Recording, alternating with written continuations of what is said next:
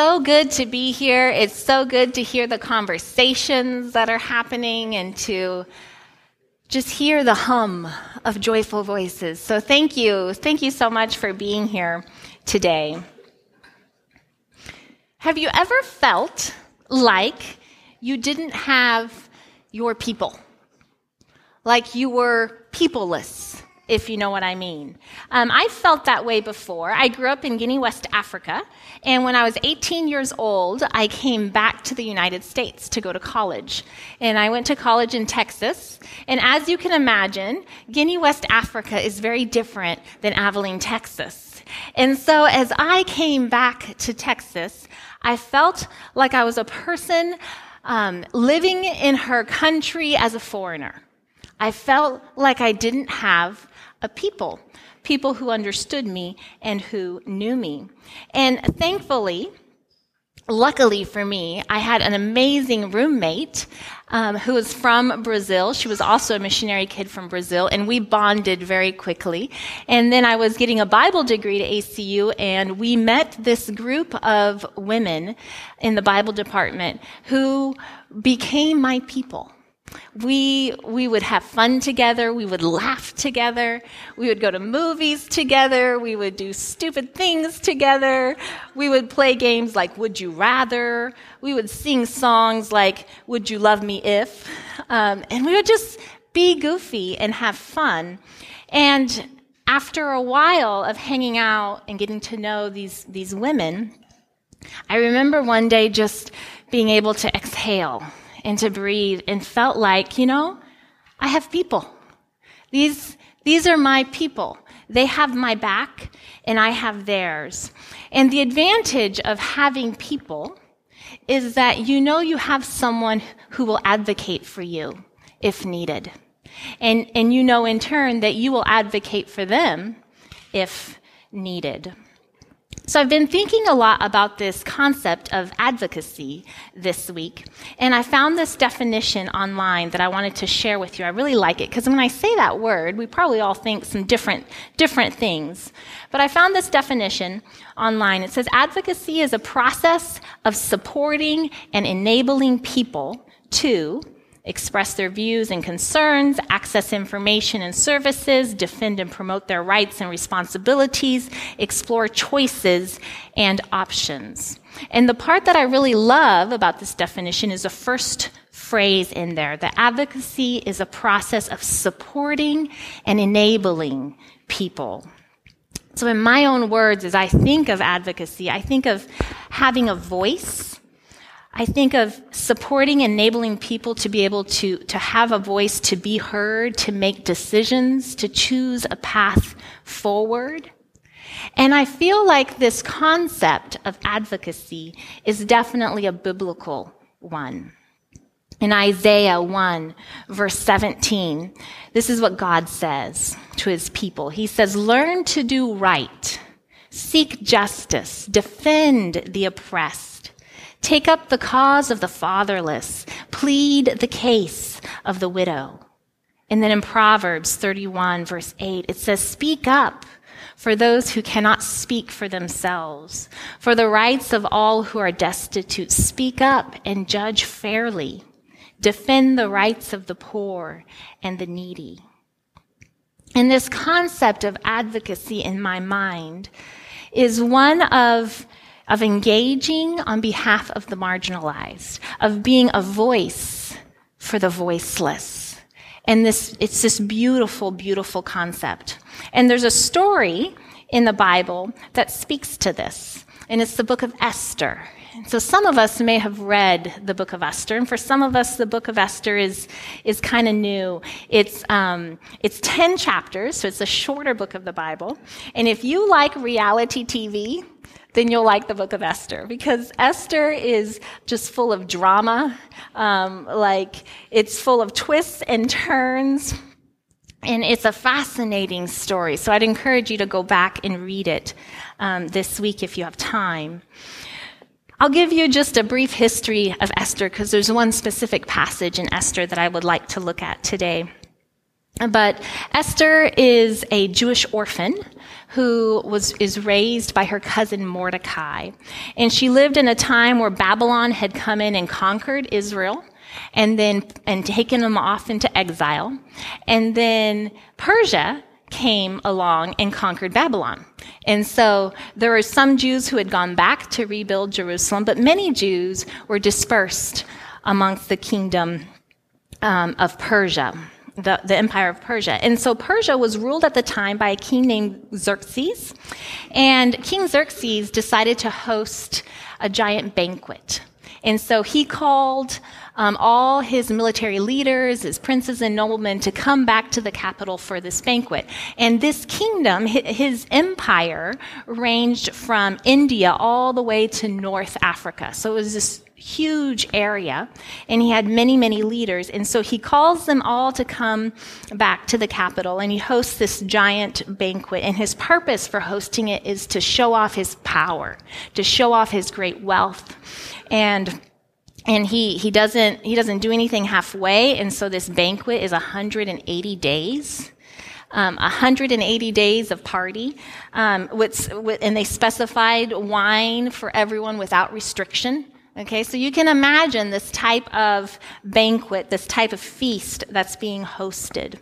Well, as the drama unfolds, in the middle of this, he banishes his, his queen. He, he disposes of her, and he is searching in the midst of this giant party for a new queen. And so he has his, his servants gather all the beautiful young women in his kingdom so that he can choose a queen. And I've at times heard this story described as a giant beauty pageant. And they all came before the king, and the king fell madly in love with Esther.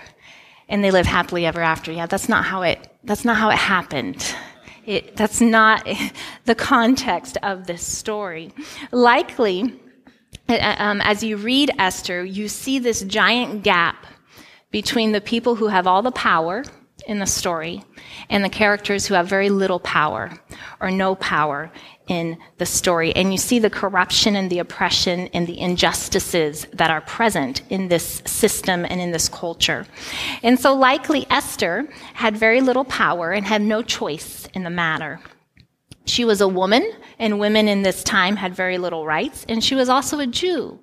And it, the, the story is very specific that she hid the fact that she was a Jew, which is indicative of the racial tensions going on at this time. If you can imagine an empire with the history of specific peoples conquering and subjugating other peoples, um, you can imagine the racism and the prejudices and the biases that are present in this culture. And in all this story, as all this is going on, um, the king decides to promote Haman to second in command. And Haman is, is not the only villain in this story, but he kind of comes in as the big villain in the story. But um, he is promoted. And in a, in a system and a culture where all the power held by very few, Haman is honored in front of everybody. And Haman relishes this power. He loves this position. And it's decreed that as he passes by, all should bow to him. And everyone did, except for Mordecai, Esther's cousin. And Mordecai, Esther's cousin, refused to bow, and not just once, but day after day. And this made Haman very angry.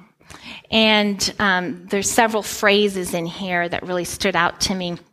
When his um, servants went to ask Mordecai, hey, what's going on? Why aren't you bowing?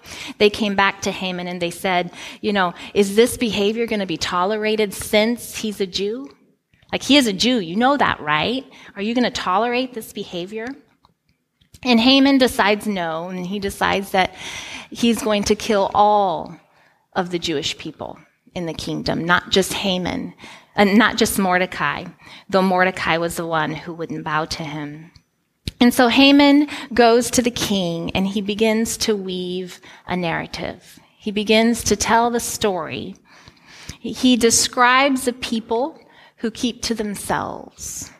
those people who keep to themselves, those people whose customs are different than ours, those people who do not obey the king's laws, which is a pretty huge stretch if one person didn't bow to him, but yet all those people did not obey the king's law. And then in, in a telling statement of Haman's attitude, he says to the king, It is not in the king's best interest to tolerate them. And they set a date for the genocide of those people. And I'm, I'm struck by the narrative that Haman tells the king because the way he describes those people shapes the story. The way people are described either humanizes them or dehumanizes them. And in Haman's case, was definitely dehumanizing. And it begs the question for us today as, as we tell stories, as we hear stories, regardless of political views or religious belief, just as people, as we tell stories, do our stories humanize or dehumanize others? That's a really big question and pertinent question, I think, to ask in our society today. So Haman succeeds in convincing the king, and um, this date is set for, for the destruction of the Jewish people. And so Mordecai instructs Esther to go to the king and be an advocate for her people. And Esther responds back to Mordecai saying, Hey, I'm not allowed to go into the king's presence unless summoned. That's punishable by death. And this is where we're going to pick up in the story. This is the part that really stood out to me that I wanted to share with you today. So Esther chapter 4, verse, starting in verse 12. When Esther's words were reported to Mordecai, he sent back this answer. Do not think that because you are in the king's house, you alone of all the Jews will escape. For if you remain silent at this time, relief and deliverance for the Jews will arise from another place. But if you and your fa- father's fam- but you and your father's family will perish. And who knows but that you have come to your royal position for such a time as this? Then Esther sent this reply to Mordecai Go, gather together all the Jews who are in Susa and fast for me. Do not eat or drink for three days night or day. I and my attendants will fast as you do. When this is done, I will go to the king, and even though it is against the law, even though it's against the law, and if I perish, I perish. So Mordecai went away and carried out all of Esther's instructions. I love Mordecai's answer back to Esther in verse 13, he says, Do not think that you alone of all the Jews will be saved just because you're in the king's house. It's this warning against detachment from her people. It's a warning against self preservation when others are hurting. Because sometimes it's easier to distance ourselves from the injustice and the hurt going on in our world. And especially if we are in a place of relative safety or relative privilege, um, it's easy to just say, you know what, that's not me. Th- those aren't my people. And Mordecai warns Esther against that.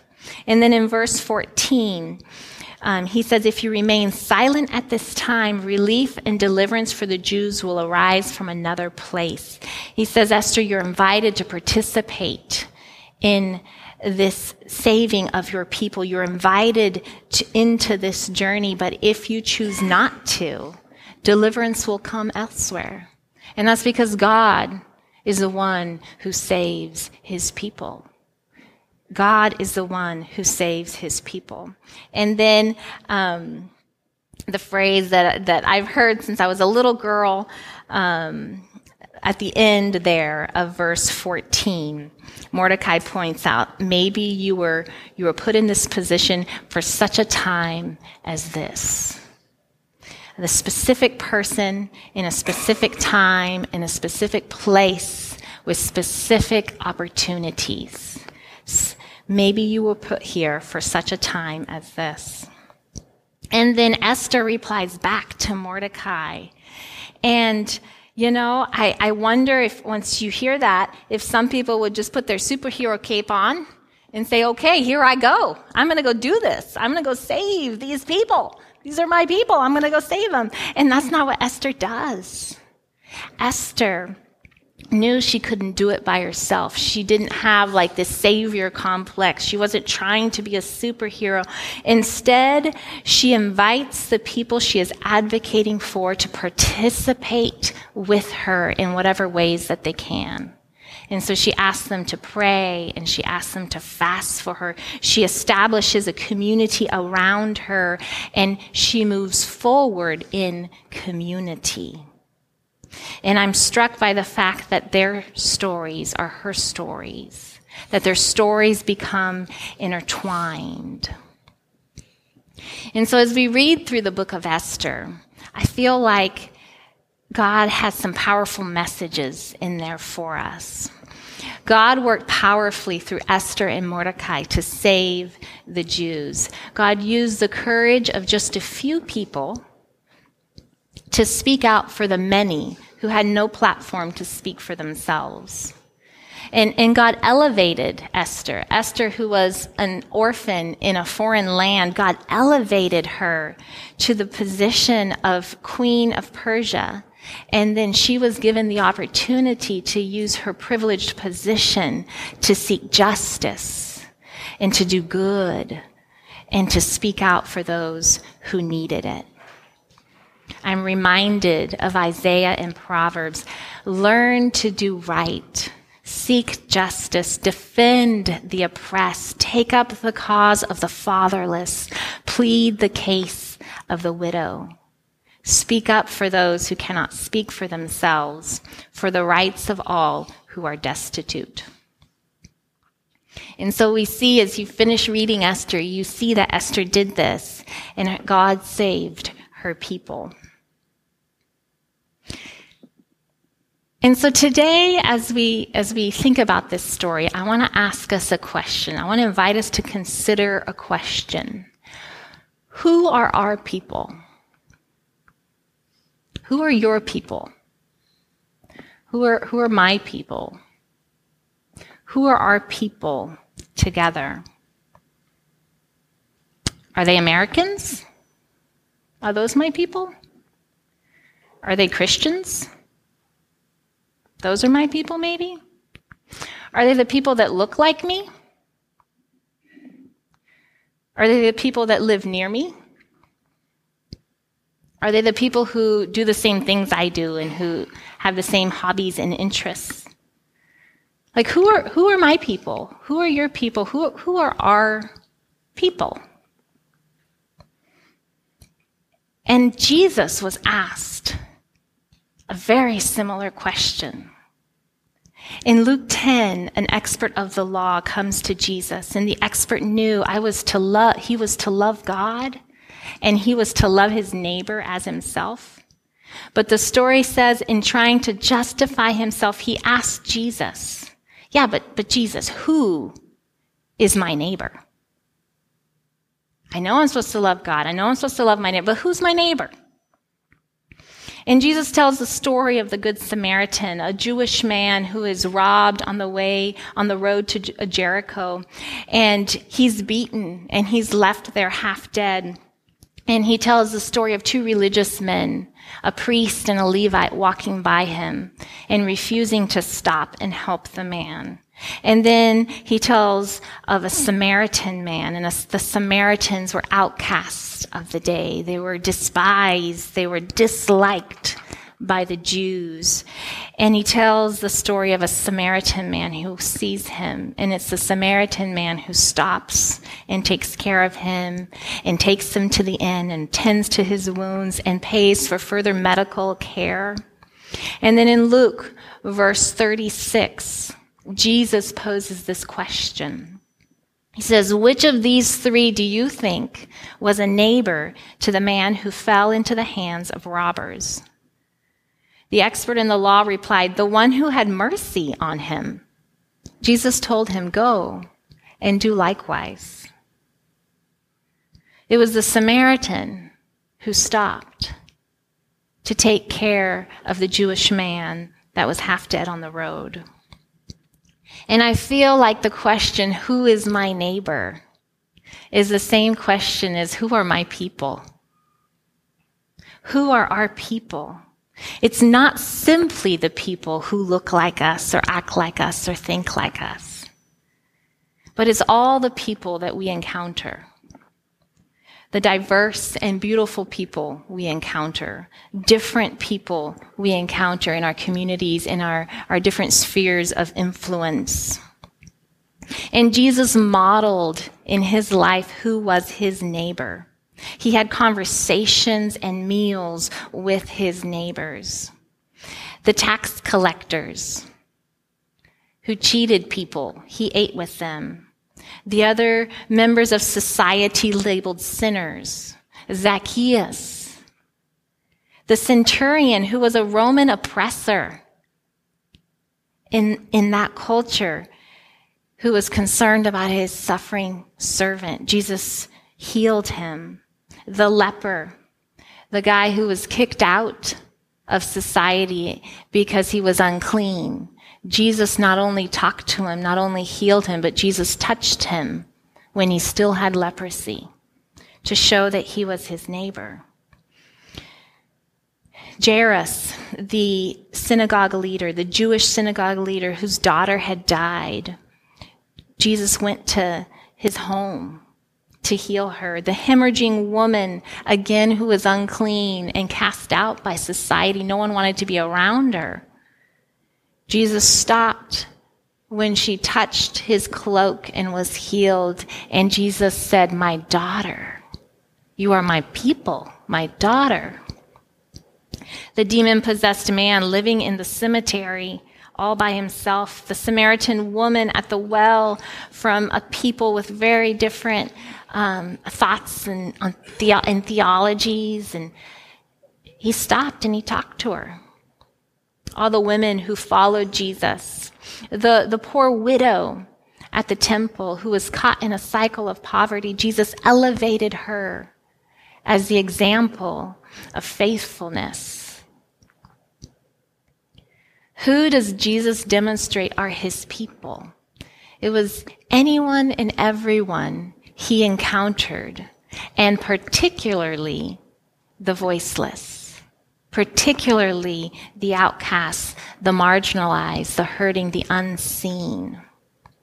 So today, I just want to ask a question, and I want to invite us to reflect in your life, in your family's life, and in my life, in my family's life, and also in the life of our, of our church as a collective. I want us to, to ask the question, who are our people? And in this community, who are our people? So yes, it's our friends and our neighbors and the people who enjoy similar interests in us and the people who run in similar circles and with us. It's all those people and also, and also it's the outcast and the marginalized and the hurting so, who are those people in the Tri Cities?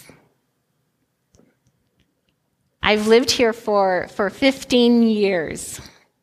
And this week, I, I learned two statistics that were just staggering for me. They were just mind blowing for me when I heard them. Um, in February of 2017, there were the new immigration laws and border patrol laws were put into place, and um, Google keeps track of all the searches that are made on the internet.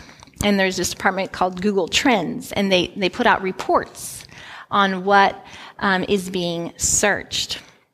And in February of 2017, that the week after all those new immigration laws and rules were put into place, they put out a, a report on the huge surge of internet searches, Google searches on the new immigration laws and the rules. Like who, who is looking up all this information about immigration. And Google Trend reported that an agricultural region in Washington, the region of the Tri Cities and Kennewick, uh, Tri Cities and Yakima, excuse me, were the, the number one region that searched the, like they, they had the most searches on immigration was right here, nationwide. Nationwide. And I'm, I'm struck by that because this is not simply an issue, but this is something that deeply affects our community and deeply affects our people and deeply affects the stories of our people. So that was one statistic that I ran across this week. There was another one that was staggering for me. In the 2017 to 2018 school year, Pasco, Richland, and Kennewick School District reported that 853 students were homeless. In the 2017 to 2018 school year, 853 students were homeless. That's more students than would fit in this school. And I knew we had homeless students in our community. Like, I've been a teacher for nine years. I, have I've seen that, but I had no idea of the scope, the, the number of people in our community dealing with this. And these are just two things that I came across this week, and the list could go on and on. Who are the marginalized and hurting in our community? Who are these people? Because these are our people. As a church, as individuals, the people we come across in our community are our people, and our stories are intertwined. So as, as I think about the story of Esther, and as I look at the example of Jesus, I ask, how is this shaping my life? How is this shaping our life? And how is it shaping how we live out our faith? And I want to invite us this week to recognize and to think about who are our people? Who do we claim as our people? Who do we see as our people.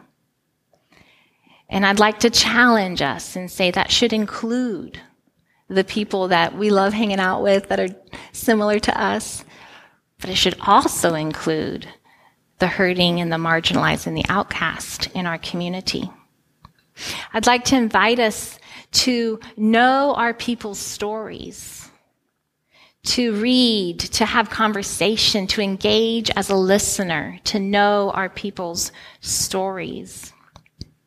And I believe as we make ourselves available to engage our people, like Esther, God will give us opportunities to advocate for our people, to be a voice, to empower, and to learn from each other. I think this is a big part of what it means to be a church to see people and to see people as our people. And then together to move forward. Let's pray. Dear God, we just thank you so much. We thank you so much for your love. Lord, we thank you so much for your mercy. Lord, we thank you so much for your your scripture and the story of Esther and the example we see in Jesus as he talks to people. And Lord, as we ask questions, I pray that you would help us to ask the right questions.